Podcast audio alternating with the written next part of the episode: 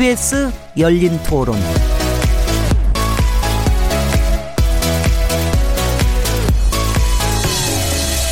안녕하세요. 묻는다, 듣는다, 통한다. KBS 열린 토론 진행자 시민 김진혜입니다.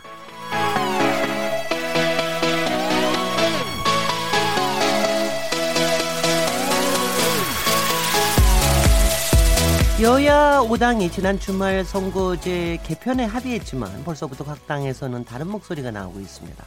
여야 5당 모두 선거제도 개편에는 동의하고 있지만 연동형 비례대표제 도입 여부 등 세부 내용에 있어서는 이견을 표출하고 있는데요.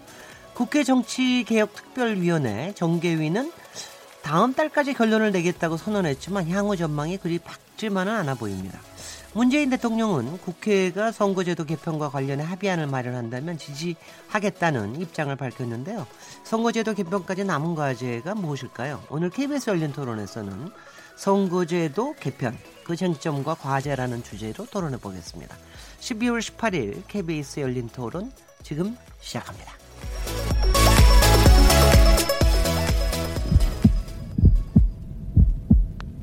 살아 있습니다. 토론이 살아 있습니다. 살아있는 토론, KBS 열린 토론. 토론은 라디오가 진짜입니다. 진짜 토론, KBS 열린 토론.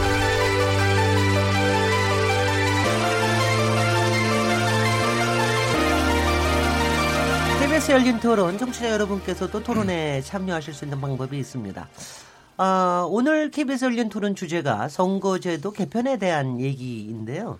청취자 여러분들께서는 선거제도 개편이 필요하다고 보시는지요?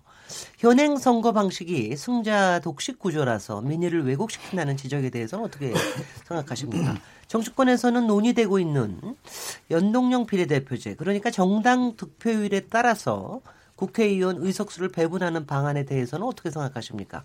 또 국회의원 숫자, 비례대표 의석수를 늘리는 문제는 어떻게 봐야 할까요? 이와 관련해 의견 있으신 분들은 어, 적극적으로 프로그램에 참여해 주십시오. 오늘도 청취자 여러분의 목소리를 직접 들어보는 시간을 마련했는데요. 02에 368에 1001번부터 1003번까지 석대의 전화로 참여하실 수 있습니다. 그리고 문자도 보내주실 수 있는데요. 샤프 9730번으로 보내시면 되고요. 단문은 50원, 장문은 100원의 정보 이용료가 붙습니다. KBS 모바일 콩 그리고 트위터 계정 KBS 오픈을 통하시면 무료로 참여하실 수 있고요. 어, KBS 열린 토론이 매일 1시에 새벽 1시에 재방송되는데요. 오늘 밤에는 계획 정파가 예정돼 있어서 오늘은 재방송이 되지 않는다고 합니다. 꼭 참고해 주시기 바랍니다. 그래도 KBS 열린 토론은 팟캐스트로서 언제든지 들으실 수 있습니다. 청취자 여러분들의 열띤 참여를 기대합니다. 오늘 KBS 열린 토론 주제 선거제도 개편 그 쟁점과 과제라는 주제인데요. 함께 토론하실 패널 네 분 소개해드리겠습니다. 김용남 전 새누리당 의원님 나오셨습니다. 네 안녕하세요 김용남입니다. 어, 꽤, 꽤 모처럼 나오시는 것 같아요 여기에 열린 토론에는요. 얼마 전에 뭐 판사 탄핵 갖고 나왔던 기억이 있는데요. 네네. 제가. 네. 박원석 전 정의당 의원님 모셨습니다. 네, 안녕하세요. 박원석입니다. 김태일 영남대 정치외교학과 교수님 자리하셨습니다. 네, 안녕하세요. 박상철 경기대 정치전문대학원 교수님 나오셨습니다. 네, 안녕하세요. 네, 네 분 모두 반갑고요. 네 분들은 아마 요새 만나시면 맨날 이 얘기만 하실 것 같은데 이 선거제도 개편에 대해서 워낙들 다들 전문가이시기 때문에 어 바로 어떤 결론에 도달하시 고자 하실지도 모르겠는데 어 사실 뭐 이 얘기가 연동형 비례대표제 뭐 이거 얘기해서 꽤 지금 지난 한 두세 달 얘기는 되고 있지만 아직도 국민들이 좀 잘 이해를 못 하시는 분들도 있고요. 그러니까 조금 이제 이해가 쉽도록 어, 쉬운 용, 용어로 설명해 주시기 바랍니다. 지난 주말에 여, 여야 5당이 아주 전격적으로 선거제 관련 법안을 내년 1월까지 처리하겠다고 합의를 했는데요. 이 일련의 상황을 어떻게 지켜보고 계십니까? 박원석 아마 저, 전 정의당 의원님이 제일 반가워하실 것 같은데 어떻게 어, 보십니까? 예. 그 일단 손학규 이정미 두 당 대표가 열흘째 단식 농성을 하고 계셨어요. 그리고 이제 토요일 날 국회 앞에서 어, 원내외 7당과 또 560여 개 전국의 시민사회 단체가 모인 정치개혁 시민행동이 이제 집회를 3시부터 예정을 하고 있었는데 네. 오후 들었으면서 갑자기 이제 협상 타결 소식이 알려지고 내용이 전달이 됐는데 저는 큰 틀에서 한 세 가지 정도 의미가 있다고 생각합니다. 우선은 연동형 비례대표제 이 도입 원칙에 대해서 아, 원내 5당이 아, 공감을 해서 그게 합의문에 명시가 됐고요. 두 번째로는 그동안에 이제 금기처럼 어, 언급조차도 꺼려했던 의원 정수 확대에 대해서도 합의문에 포함이 됐습니다. 물론 네. 의원 정수를 확대한다는 것을 모두 다 동의한 건 아니지만 그 여부에 대해서 검토하고 논의하기로 한 내용이 포함이 돼서 굉장히 전향적이라고 보고 세 번째로 이제 합의 시한을 명시한 겁니다. 네. 1월 내에 네. 어, 여야 간 합의를 통해서 법안을 처리하기로. 어, 그래서 이게 이제 선거구 그 선거구제 획정이 네. 선거법상 아, 내년 4월까지 완료가 돼야 되거든요. 네. 근데 역대 국회가 선거구 획정 시한을 한 번도 지킨 적이 예, 없습니다. 선거 바로 전까지 안 했죠. 그렇죠. 네. 늘 선거 직전에 가서 늘 선거법을 위반하면서 선거구 획정을 했는데 내년 4월 선거구 획정이 선거법상 명시된 시한이라면 사실은 선거 제도는 그보다 앞서서 세팅이 돼야 됩니다. 그렇죠. 그래야 선거구 획정을 할 수 있으니까 음. 그런 면에서 시간이 굉장히 쫓기고 있는데요. 어쨌든 정개특위를 연장해서 정개특위 논의를 거쳐서 1월 중 어, 국회에서 처리하기로 한 것도 어, 이번 합의에서 좀 주목할 대목인 것 같습니다. 그래서 시한을 못 박은 건 조금 의외이긴 했습니다. 이번엔 나경원 신임 원내대표가 상당히 어, 이렇게 전격적으로 합의를 했다 그럴까요? 뭐 이런 좀 바깥에서 봤을 땐 조금 그런 분위기가 없지 않아 있었는데 당내에서는 어떻게 바라보고 계십니까? 정확하게 말씀드리면 어, 5당 원내대표가 합의한 것 중에 확정된 것은 정개특위 활동 시한을 연장한다는 거하고 선거제도 관련 법안을 1월 임시국회에 합의 처리한다는 것 두 가지는 합의가 된 것이고요. 네. 아, 방금 박 의원님께서 말씀하신 것 중에 사실과 좀 다른 부분이 있는데 연동형 비례대표제의 도입 여부와 아, 의원 정수의 확대 여부는 검토한다 합니다. 정확하게 말씀드리면 합의된 내용은 이거를 검토하겠다는 거예요. 그러니까 도입을 확정한 것도 아니고. 아, 그 예. 얘기하셨습니다. 그렇죠. 네네. 아니 아니 약간 달리 말씀하셨어요. 그러니까 지금 아, 공감을 어, 표시하고 합의문에 명시했다는데 합의문의 내용은 검토한다는 게 다예요. 그러니까 지금 의원 정수 확대나 연동형 비례대표제에 관해서는 아, 한, 한국당의 경우에 의원총회를 이미 한 바가 있습니다. 그래서 의원총회에서 이거는 우리 여러 가지 이유상 도입이 어렵다는 것이 의원총회의 내용이었고 나경원 원내대표가 그 의총의 결과와 다르게 이 연동형 비례대표제 도입에 대해서 다른 당 원내대표들과 합의해 준 건 전혀 아닙니다. 아니, 그거, 아니 그건 음. 그렇게 확실하게 말씀하지 않습니다. 아니 이거는 네네. 네. 그 제가 조금 보완해서 설명을 네. 드릴게요. 이게 이제 합의문 잉크도 아직 안 말랐는데 여러 가지 이제 다른 얘기들이 나오는 거라고 보고요. 그 합의안 1항이 이렇게 되어 있습니다. 합의안 1항의 워딩이 연동형 비례대표제 도입을 위한 구체적 방안을 적극 검토한다 이렇게 돼 있어요. 아니 그거는 1안이고 2안이 다시 그, 다시 그 안에 거를 어구를 바꿨다고 얘기를 하던데. 아니 이게 1항입니다. 최종 네. 합의문의 1항이에요. 네. 그래서 도입 여부를 검토한다도 아니고 도입을 위한 방안을 검토한답니다. 음흠. 우리가 세종도양에 후회드리려면 이 워딩에 대한 해석을 자의적으로 하면 안 된다는 생각이 들고 도입은 하기로 한 거죠. 그걸 위한 구체적 방안을 검토키로 한 거라고 보고 네. 지금 이제 김용남 의원 말씀대로 자유한국당 내에서는 이 제도를 받아들이기 어렵다라고 했다면 나경원 원내대표는 연동형 비례대표제가 들어간 그 어떤 합의도 하지 않는 게 당론에 충실한 원내대표로서의 태도였어야 되는데 이 안을 합의를 했단 말이죠. 연동형 비례대표제 도입 여부를 검토한다. 이랬다면은 이제 해석상에 여러 가지 여지들이 발생하는데 합의 문구를 보세요. 연동형 비례대표제 도입을 위한 구체적 방안을 검토한다. 이거는 무슨 얘기냐면 예를 들어서 100% 연동형으로 할 건지 아니면은 어떤 절충형 연동으로 할, 아, 연동형으로 할 건지 이른바 이해찬 대표가 얘기하는 한국형 연동형으로 할 건지 아니, 그런 부분은, 방안을 검토하는 거죠. 아니 이 부분은 조금 여러 가지 제가 듣고 있는 인포메이션하고 조금 다른 부분이 있어서 혹시 다른 분들이 알고 계신 게 있으면 조금 뭐 제가 듣고 있기에는 처음엔 그런 줄 알았으나 나중에 여부라는 말을 거기에 집어넣었다는 얘기를 제가 기사에서 그거는 이제 의원 정수 확대와 관련해서 예, 여부가 예. 들어간 건 의원 정수. 그 부분에서 첫 번째 첫 번째 항목의 이제 해석을 네. 뭐 소극적으로 하면 검토에 합의한 것이다 이렇게 볼 수도 있겠습니다만은 뭐 그렇게 소극적으로 해석한다 하더라도 적어도 연동형 비례대표제를 의제로 삼겠다라고 하는 것은 분명한 것입니다.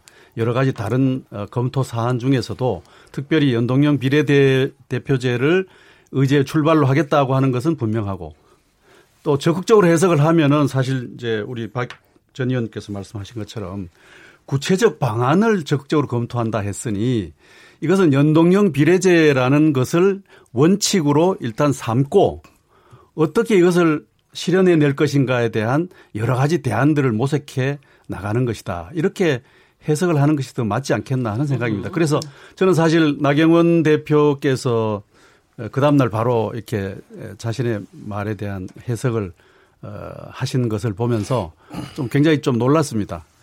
놀란 게 적어도 연동형 비례제의 원칙을 합의하고 구체적 방안을 어떻게 할 것인가에 대해서는 열어놓고 검토를 하겠다. 뭐 이런 취지로 저는 받아들였기 때문에 네. 예, 나 의원 나 대표의 말씀이 놀랐던 것입니다. 네네. 네. 지금 그, 이제 나경원 원내대표의 어 여러 가지 얘기에 대한 거를 여기서 얘기하면 좀, 조금 이제 저 얘기가 맞물려 돌아갈 테니까는요. 뭐 조금 앞으로 가, 가보도록 네. 하죠. 지금 박상철 교수님은 이번에 보니까는 문재인 대통령과 또문 국회의원 문희상 국회의장하고 상당히 무슨 백업이 좀 있었다. 뭐 이런 얘기들이 좀 있던데 이번 합의를 하는 과정에서. 글쎄요, 저는 그게 문희상 의장님이 기본적으로 어, 선거구제를 바꿔야 되겠다라는 의지는 굉장히 강하신 분 같아요. 역대 그 국회의장으로서 그렇게 적극적인 분 처음 봤고 음흠. 또 문재인 대통령하고 이제 언제든지 그 소통할 수 있는 구조가 그 밑에 계시는 밑에라는 게 표현이 이상합니다만은 그 유인태 사무총장하고 호흡이 잘 맞아요. 네. 저는 거의 요새 자주 보 편인데 두 분들은 이제 선거제도가 잘 될 것이다라고 약간은 좀 기대하면서 낙관하고 있는데 한계를 느꼈던 것 같아요. 그래서 어떤 단식이라는 그 일종의 그, 그 장면을 놔두고 대통령을 좀 동원해야 되겠다라는 것이 저는, 저는 강했다고 보고 이게 단식을 어떻게든지 좀 마무리해야 되겠다는 의미가 저는 크다고 봐요. 어떤 선거 제도에 대해서 뭔가 합의를 봤다. 또 한번 밀어보자 정치적 결단을 내리자라는 것은 저는 그건 또 그건 좋은 방법도 저는 아니다고 보고요. 네. 저는 그 단식이 과연 효과가 있었냐라고 봤을 때 저는 원래 모름지기 단식이라는 것은 목표를 하나 딱 정해놔가지고 뭐 의원 정수를 330명으로 한다. 뭘로 한다. 라고 해서 관철을 시켰을 때 효과를 보는 것이지 이건 일종의 토론을 막아버린 셈이 됐거든요. 그래서 결국 단식 효과가 앞으로 토론을 하자. 라는 걸로 저는 보기 때문에 방금 자꾸 해석에 있어서 그 부분보다 저는 오히려 어, 자유한국당의 나, 나경원 대표가 육항에 가서 내각제를 이야기했을 때 저는 깜짝 놀랐어요. 네. 뭐 연동형 연동형 비례대표가 내각 내각제 맞다라고 한 사람은 지금 구조에서는 안 된다라는 의미에서 이야기한 거고 사실 개헌이라는 것이 뭐 세미나 하듯이 나는 내각제 할게 너는 뭐 할래 이렇게 하는 거 아니지 않습니까? 정말 중요한 정치적 결단인데 그래서 저는 이번에 단식을 푸는 연동형 논의를 하자는 것이지 지인 일보된 일정을 막았다고 잡았다고 해서 선거제도가 바뀌는 그런 어떤 모멘텀으로 볼 수 있는 부분이 저는 생각보다 별로 없고 뭐 말의 성창이라 그럴까. 뭐또 오당 대표가 뭐 서로 돌아가면서 한마디씩 하는 건 저는 처음 봤는데 그건 합의가 아니고 저는 지금부터 토론할 문제라고 생각하고 오늘 이 자리에서도 저는 원점에서 다시 이야기를 해야지 이 합의문 것 갖고 해석할 정도의 심각한 내용은 저는 합의문에 별로 없다고 생각합니다. 네, 참고로, 구조적으로. 네, 어. 참고로 박상철 교수님께서는 지금 국회 개혁위원회? 아 혁신자문위원회. 그, 그 네. 국회 혁신자문위원회에서 위원으로 활동하고 하시다 그럽니다. 국회 혁신자문위원으로서 선거제도 개편이 필요하긴 합니까? 그 근데 거기 거기 국회 혁신은 국회 관료제를 이제 좀 막자라는 거기 때문에 관계는 네. 없는데 네. 거기 있는 분들도 이론적으로는 왜냐하면 그 손학규 대표께서 그 바로 옆에 그 홀에서 단식 관계에 대해서 굉장히 안타까워하고 다 찾아가서 어 손학규 대표님 뜻이 관철돼야 되는데 이론상으로는 바람직한 것은 연동형 비례대표제가 다시 도입이 돼야 된다라고는 이야기들 다 하긴 해요 분위기가 그러나 현실론에 가서는 전혀 다른 이야기가 나오더라고요. 네네. 네. 근데 그 지금 이제 저 나경원 저 원내대표께서 나중에 네. 뭐이 부분에 저 얘기하려 그러면은 이제 권력 어 우리의 권력 구조에 대한 것도 얘기를 해야 된다라고 네. 하는 부분은 또 이제 굉장히 또 큰 얘기니까 잠깐 네. 놔두고요. 어 일단은 어 연동형 비례대표제 자체에 대해서 네. 어, 자유한국당 내에서는 사실은 거의 찬성의 기미라는 게 거의 없는 것 같이 보이지 않습니까? 그거는 김영남 의원께서는 어떻게 보고 계십니까? 그렇죠. 연동형 네. 비례대표제가 우리와 전혀 맞지 않는 가장 큰 이유 두 가지만 말씀을 드리면 이건 우리나라의 권력 구조를 대통령제가 아닌 의원 내각제로 바꾼다는 전제 하에서나 논의할 수 있는 제도입니다. 근데 그래서 이제 개헌 얘기를 했던 것이죠. 아, 그리고 두 번째 문제는 그게 왜 그렇습니까? 조금 설명을 해 주시죠. 자, 일단 네. 이게 피, 어, 표의 비례성 말씀을 하시잖아요. 네. 근데 의원 내각제를 하게 되면 국회의원을 뽑는 그 총선이 정권의 향배를 결정하는 것이죠. 그리고 의원 내각제는 어, 권력의 분점 형태가 될 수밖에 없죠. 수상을 물론 당수가 당수가 합니다만. 근데 표의 비례성 말씀을 하신데 그러니까 연동형 비례대표제는 어쩔 수 없이 다당제를 만든다. 다당제와 의원 내각제가 필수적인 것이죠. 그러니까 우리 대통령제를 하는데 문재인 대통령께서도 지난 대선 때 41% 정도 득표를 하셨어요. 그래서 지금 정, 대통령을 하고 계신데 표의 비례성 논리대로 하면 59%는 야당에 야당에게 나눠줘야죠. 그러니까 그건 대통령제와 연동형 비례대표제는 맞지 않습니다. 그리고 실제로 어, 연동형 비례대표제를 한다는 나라도 예외 없이 의원 내각제를 하고 있는 나라죠. 그리고 음. 두 번째 문제는 이게 필수적으로 의원 정수의 대폭 확대가 불가피합니다. 적어도 50명 이상, 100명 이상의 의원 수가 늘어나야만 도입이 가능한 제도예요. 근데 이게 과연 의원 내각제로 권력 구조를 바꾸는 것 그리고 의원 정수의 대포적 대, 대폭적인 확대가 국민의 허락 없이 국회의원 몇 명이서 할 수 있는 일이냐 말이죠. 네. 그러니까 이게 개헌이 당연히 따라 붙어야 되는 것이고 사실은 표현이 제가 보기엔 조금 부적절해요. 한 단어가 빠졌어요. 원포인트 개헌이 아니고 중간에 헌드레드가 빠졌습니다. 이걸 하려면 원 헌드레드 개헌이 필요해요. 우리 헌법상의 조문 한두 개를 고쳐서 될 문제가 아, 아니고 아, 예. 조문을 네. 헌법을 거의 새로 쓰다시피 네, 네. 해야만 논리적으로 현실적으로 맞는 제도라는 예, 제가 말이죠. 이 대목은 좀 토론을, 네, 아니, 토론을 좀 예. 많이 해주셔야 되고요. 왜냐하면 빨리 못 따라가겠으니까요. 음, 예. 일단은 어, 의원 연동형 비례대표제라는 게 꼭 의원 내각제로 가는 이 무슨 방, 방식인 그, 것처럼 하는 부분에서 설명을 좀 해주시죠. 이제 선거구제하고 이제 권력 구조가 음. 일정한 이제 친화력을 갖는 짝이 있긴 있습니다. 네. 그러니까 연동형 비례대표제는 이제 다당제를 에, 만들게 되고 네. 그 다당제는 내각제나 혹은 분권형 대통령제와 친화력을 갖는 것은 사실입니다. 그런데 이것은 이론적으로나 현실적으로 반드시 그렇게 돼야 되는 것은 아닙니다. 우선 현실적인 측면에서 보면 지구상에서 대통령제를 택하면서 어, 다당제를 실험하고 있는 나라들이 굉장히 많습니다. 어, 미국을 제외하고 어, 남미의 여러 많은 나라들이 또 그런 실험을 하고 있고 또 그것이 어, 일정하게 뭐 기존에 말했던 그런 다당제는 내각제라는 공식을 벗어나서 일정하게 어떤 정치적 어, 존재감을 보이고 있는 것도 사실이고요.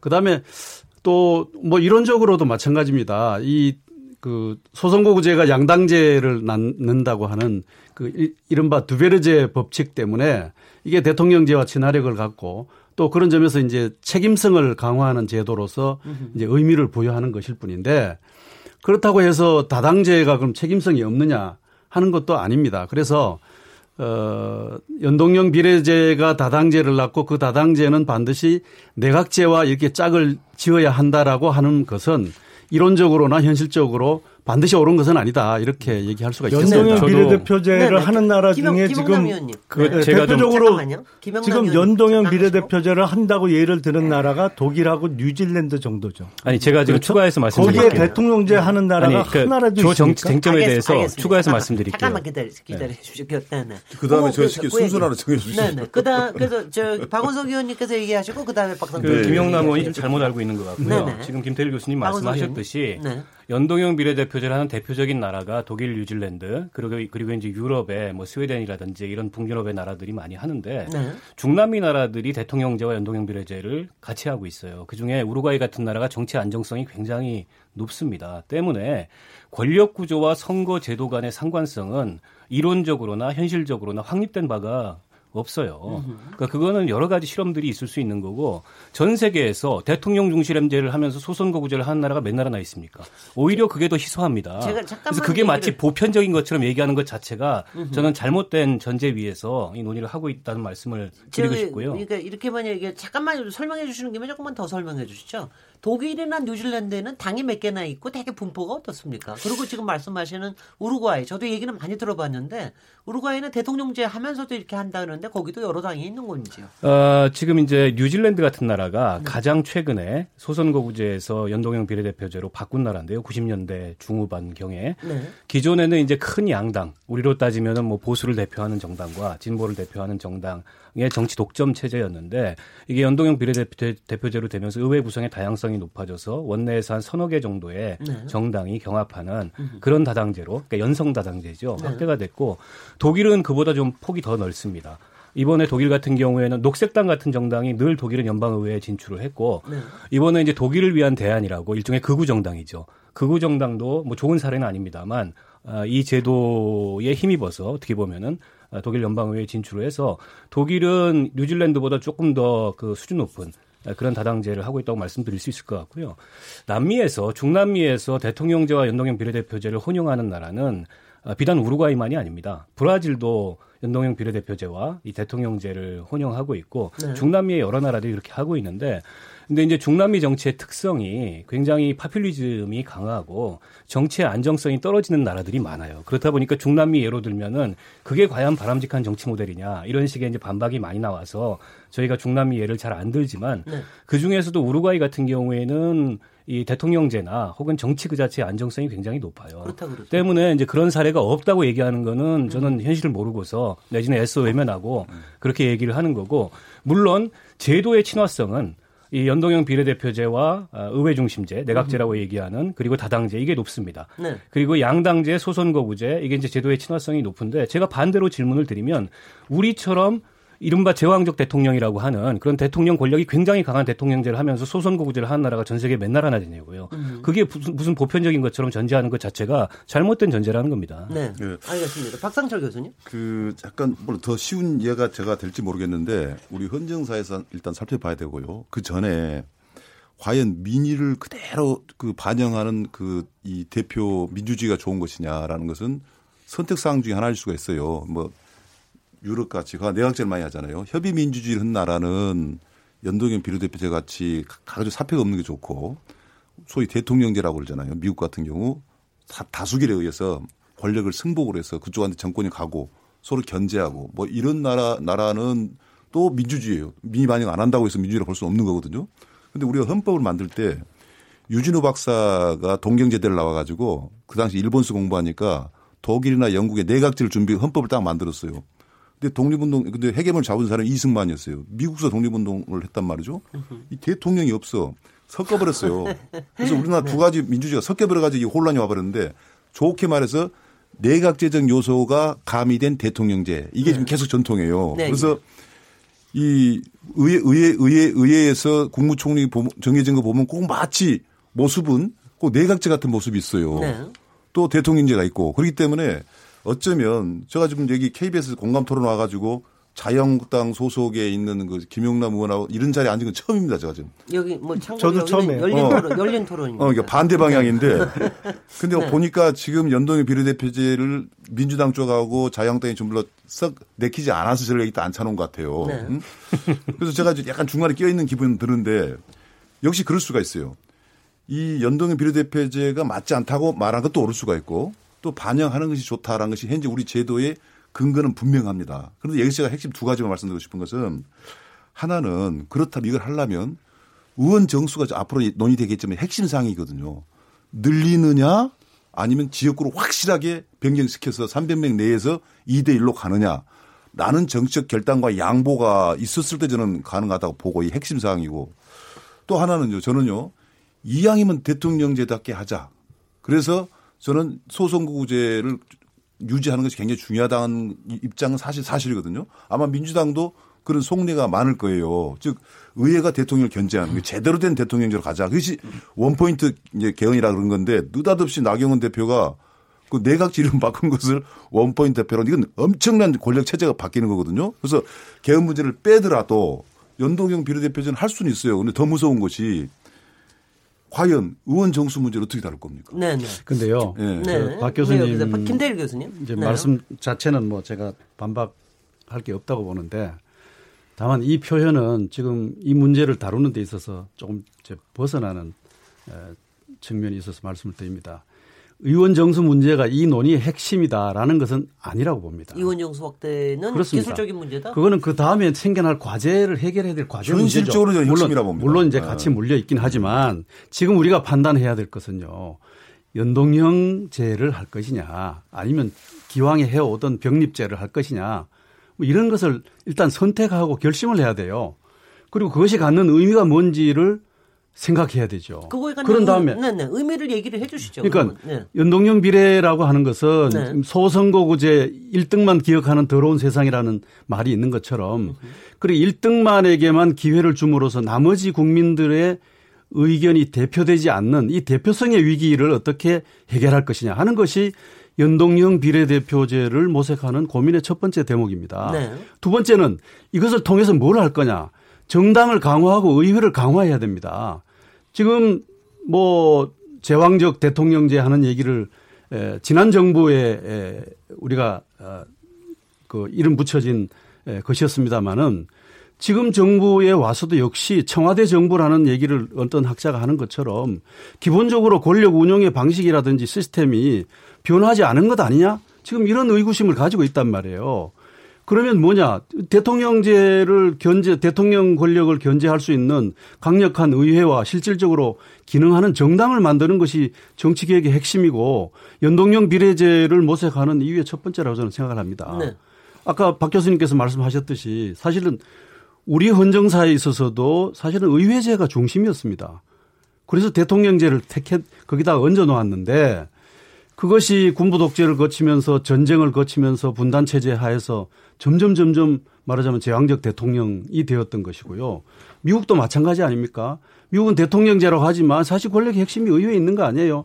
그래서 이러한 민주주의의 본령을 되찾기 위한 하나의 방안으로서 연동형 비례대표제를 택하자 하는 것이 예, 그 고민의 출발이 되어야 된다고 봅니다. 박사 교수님 짧게 하시고 예, 예, 예. 왜냐하면 네. 바로 연결해서 할 수 있는 이야기가 뭐냐면 저도 지금 이제 김태일 교수님이 그렇게 말씀을 하실 수는 있어요. 그래서 제가 아까 이야기한 것 지금 내각제와 대통령제가 지금 제도상으로 병전돼 있어요. 이게 좋고 나쁘고를 떠나서 그러면 이런 상황에서 순수 연동형 비례대표제가 가능하다고 봅니까? 과연 정당이 우리나라 좀 시스템이 어느 정도 우리가 인정할 수 있으며 무소속이라는 개념을 어떻게 생각하고 이야기했을 때 어쩌면 제도상으로 선거 제도를 하더라도 아마 합의를 보더라도 좋게 말해서 병렬행, 뭐 안 좋게 말해서 약간 혼합형으로 해가지고 연동형과 소송구제가 유지된 상태에서 비례대표가 좀 민의를 많이 반영, 반영한 걸로 간다. 그렇다면 결국에는 의원 정수가 연결돼 버리는 거예요. 네. 논리상은 안 된다 할지라도 지금 정치 규정, 그러니까 선거 제도라든가 헌법 규정과 우리 정치 현실을 감안하고 논의를 해야 되거든요. 네, 알겠습니다. 자, 이거 뭐 아, 아, 항상 김태일 교수님이 상당히 이상주의적이고 원칙주의자시라면은 박상철 교수님이 현실주의자고 실용주의자라는 건 온 세상이 다 알고 있습니다. 네, 김영남 의원님. 자, 그러면 네. 우선 연동형 비례대표제의 단점이 무엇이고 또 비례대표제가 갖는 단점이 무엇인지 좀 말씀을 드리겠습니다. 네, 연동형 비례대표제의 가장 큰 위험성은 이게 극단주의 정당의 국회 입성을 도와준다는 겁니다. 지금 박 의원님도 예를 들었지만 박 의원님이 극우 정당이라고 표현하셨어요. 독일의 대안이라는 정당이 이 연동형 비례대표제 덕분에 2017년도 총선에서 독일 의회에 무려 91석을 갖고 지금 제3당이 됐습니다. 네. 근데 이 정당이 표방하는 것은 대단히 포퓰리즘적이고 그리고 일종의 극우 정당이에요. 네. 근데 정당 득표에서 표를 가져가면서 91석이나 가져갔어요. 그리고 우리나라의 경우에도 지난 총선 때 보면 정교 일치 그러니까 정치하고 종교의 일치를 사실상 주장하는 정당이 정당 득표에서 2.6%를 가져갔습니다. 그럼 어, 지금 이제 이게 만약 하면은 3% 이상이 3, 되면 그렇죠. 3%, 3%를 가져가는 순간에 9석을 가져가게 돼요. 이 정당이. 네네. 그래서 연동형 비례대표제가 갖는 가장 큰 단점은 극단주의 정당이 국회에 많은 의석서를 갖고 들어올 수 있다는 폐단이 있습니다. 그리고 음. 비례대표제가 갖는 또 하나의 가장 큰 단점은 뭐냐면 네. 비례대표 국회의원은요 사실상 임명직 국회의원이에요. 그때 당권 가진 사람, 공천권을 행사하는 사람이 순번 정해줘서 국회의원 배지 달아주는 겁니다. 그 비례대표의 비율이 높은 유럽의 많은 국가에서 특히 뭐 이태리 같은 경우가 그렇습니다만 이 개파 정치, 보스 정치가 우리나라보다 훨씬 심각한 것이 이 비례대표 국회의원 비중이 많다 보니까 독일의 전 베를스쿠니 총리 같은 경우에 그렇게 많은 스캔들을 일으키고도 장기 집권하고 실각했다가 다시 집권할 수 있던 것이 본인이 사실은 임명해준 아, 이태리 이태리 이태리 네. 본인 이태리의 그 비례대표 국회의원 네, 네. 비중이 상당히 높거든요. 예. 확실한 개파 보스기 때문에 그게 가능했던 겁니다. 네. 그러니까 이게 비례대표 국회의원이 지역구 국회의원보다 낫다? 천만의 말씀이에요. 네네. 바로 자, 바로 제가, 말씀하신 거 예, 지금 제가 조금 정리하고요. 네. 이게 지금 말씀하신 게 자칫 자칫하면 상당히 극렬한 사고를 음. 가진 극우 정당이나 아니면 또 뭐 다른 레디칼한 정당이 음. 들어올 수도 있다. 뭐 충분히 이해가 갈 수가 있습니다. 그 다음에 솔직히 개파 정치가 더, 예. 더 강해질 수도 있다라고 하는 거는 뭐 국민들도 조금 이해하시는 것 같더라고요. 예. 네네. 뭐 제가 아무튼 지금 얘기에 대한 반론과 더불어서 음흠. 이 연동형 비례대표제의 의미나 이 필요성이 왜 있는지를 좀 포함해서 말씀을 드릴게요.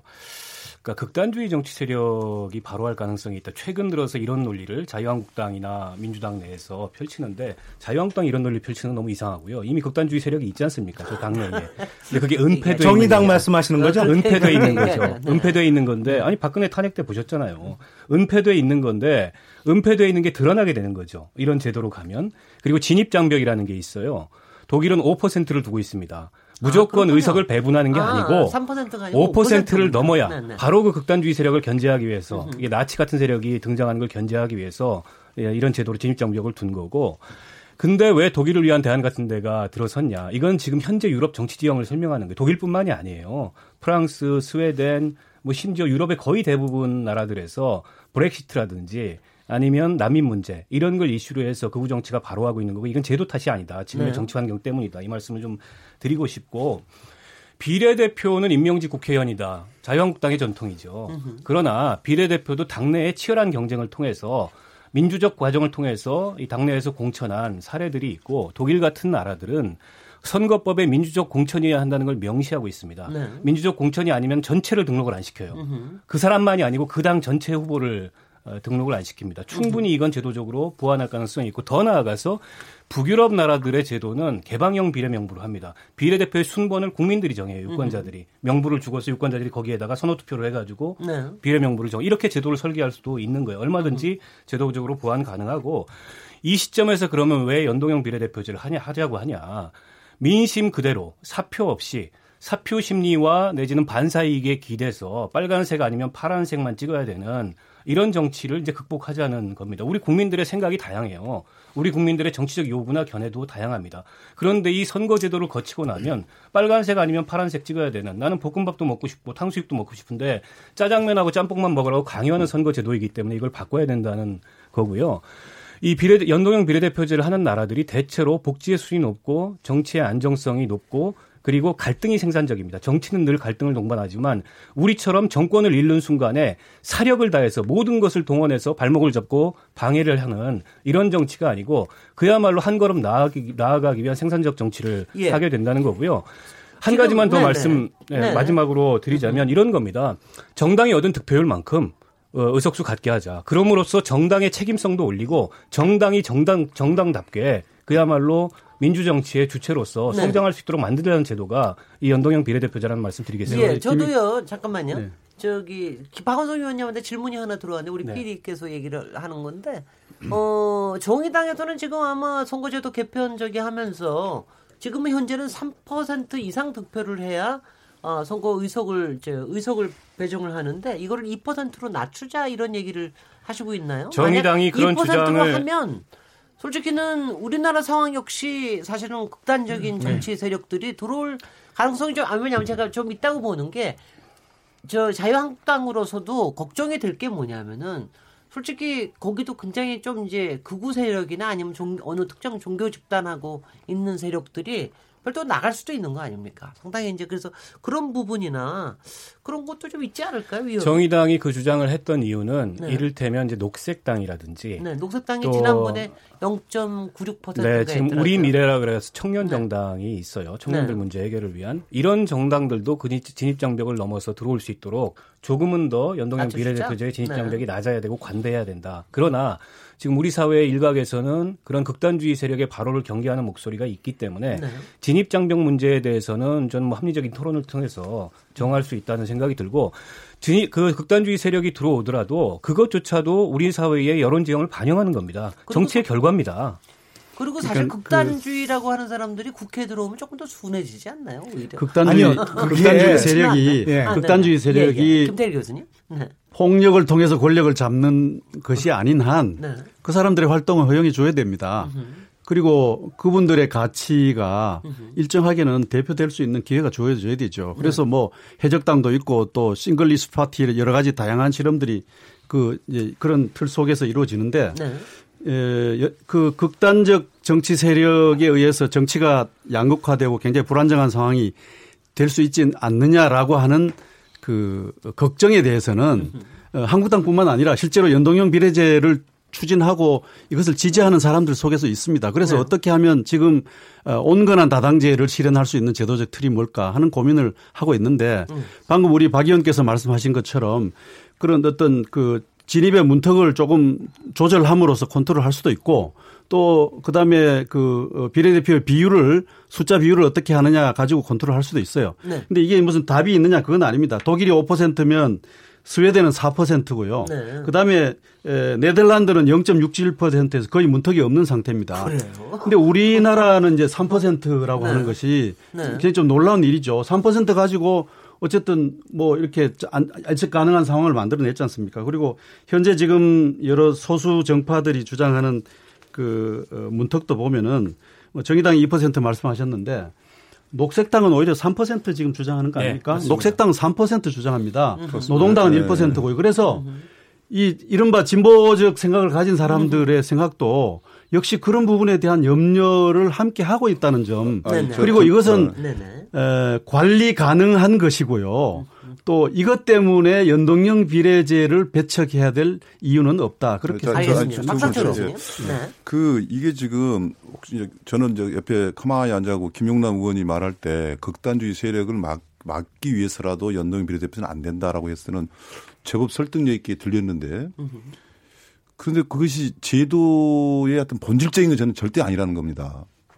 연동형 비례대표를 주장하는 이유는 소수 의견, 조그만 사표라도 어떻게 그 귀담아 듣고 제도권을 끌고 오자라는 거기 때문에 오히려 그걸 반대하는 입장에서 그 논리는 이렇게 설득력 있는 근거는 좀 안 될 거라 저는 보고요. 오히려 무슨 뭐 극단 정당이 아니라 극단적인 사람이 문제 아니에요. 그럴 수도 있기 때문에 그건 별개 문제라 보고 이제 중요한 네. 것은 과연 그 이 좋다. 그러면 이제 연동형 비례대표제로 가자. 그럼 정당이 정치 중심이다. 이제 정치인이 아니라 그럼 그 정당이 다수당이 됐을 때 아까 저는 좋은 이야기를 김영남 의원이 했다고 봐요. 당내 이 개파주의라든가 비민주적 의사결정 그걸 어떻게 할래? 그럴 때 답변을 하기 힘드니까 그 유명한 학자 라드부르가 당내 민주주의를 하면 되죠 그랬어요.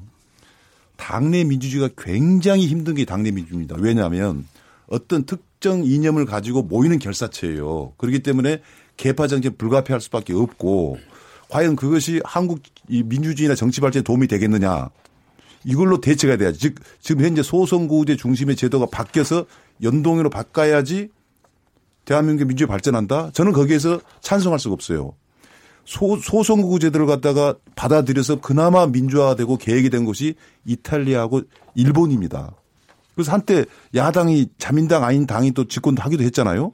저는 그렇기 때문에 진지한 토론은 뭐가 돼야 되냐면 연동형을 해가지고 소수, 소수자의 의견을 반영하는 것이 정말 민주주의에 도움이 되느냐라는 본질적인 논쟁으로 다시 저는 돌입할 수밖에 없다고 보거든요. 알겠습니다. 그렇게 네. 되면 반대 논리도 저는 설득력일 수도 밖에 없고 현재 제도상 연동형이 받아들이기 힘든 이 헌법 구조 또 그러다 보니까 저는 결국 뭐가, 뭐고 나가냐면 그럼에도 그걸 받아들이려면 안에서 단식 투쟁하면서 진짜 지역구 같은 걸 전부 다, 다 없앤 방식으로 나가자. 라고 주장할 수 있는 단식 투쟁이 돼야 되는데 자, 그렇지 못하다는 것. 예. 지금 저기 충분히 저희가 사실은 일부에서 그 의원수 정수 누리는 문제까지도 토론하려고 그러는데 워낙 진지하신 오늘 굉장히 학술적인 토론이 되는 건 분명합니다. 그러니까 어, 연동형 비례대표제 자체에 뭐 우리 사회에서의 어떤 의미라고 그럴까 또 그거에 대한 또 위험이라고 그럴까 아니면 그거의 가능성이라고 그럴까 이런 걸 전반적으로 얘기하시니까 저는 좀 많이 배우긴 합니다만은 음, 속도는 좀 느립니다. 그래서 그래서 조금 어, 여기서 잠깐 쉬었다가 어, 쉬, 토론을 이어가도록 하고요. 지금 여러분께서는 KBS 열린 토론 시민 김진애와 함께하고 계십니다.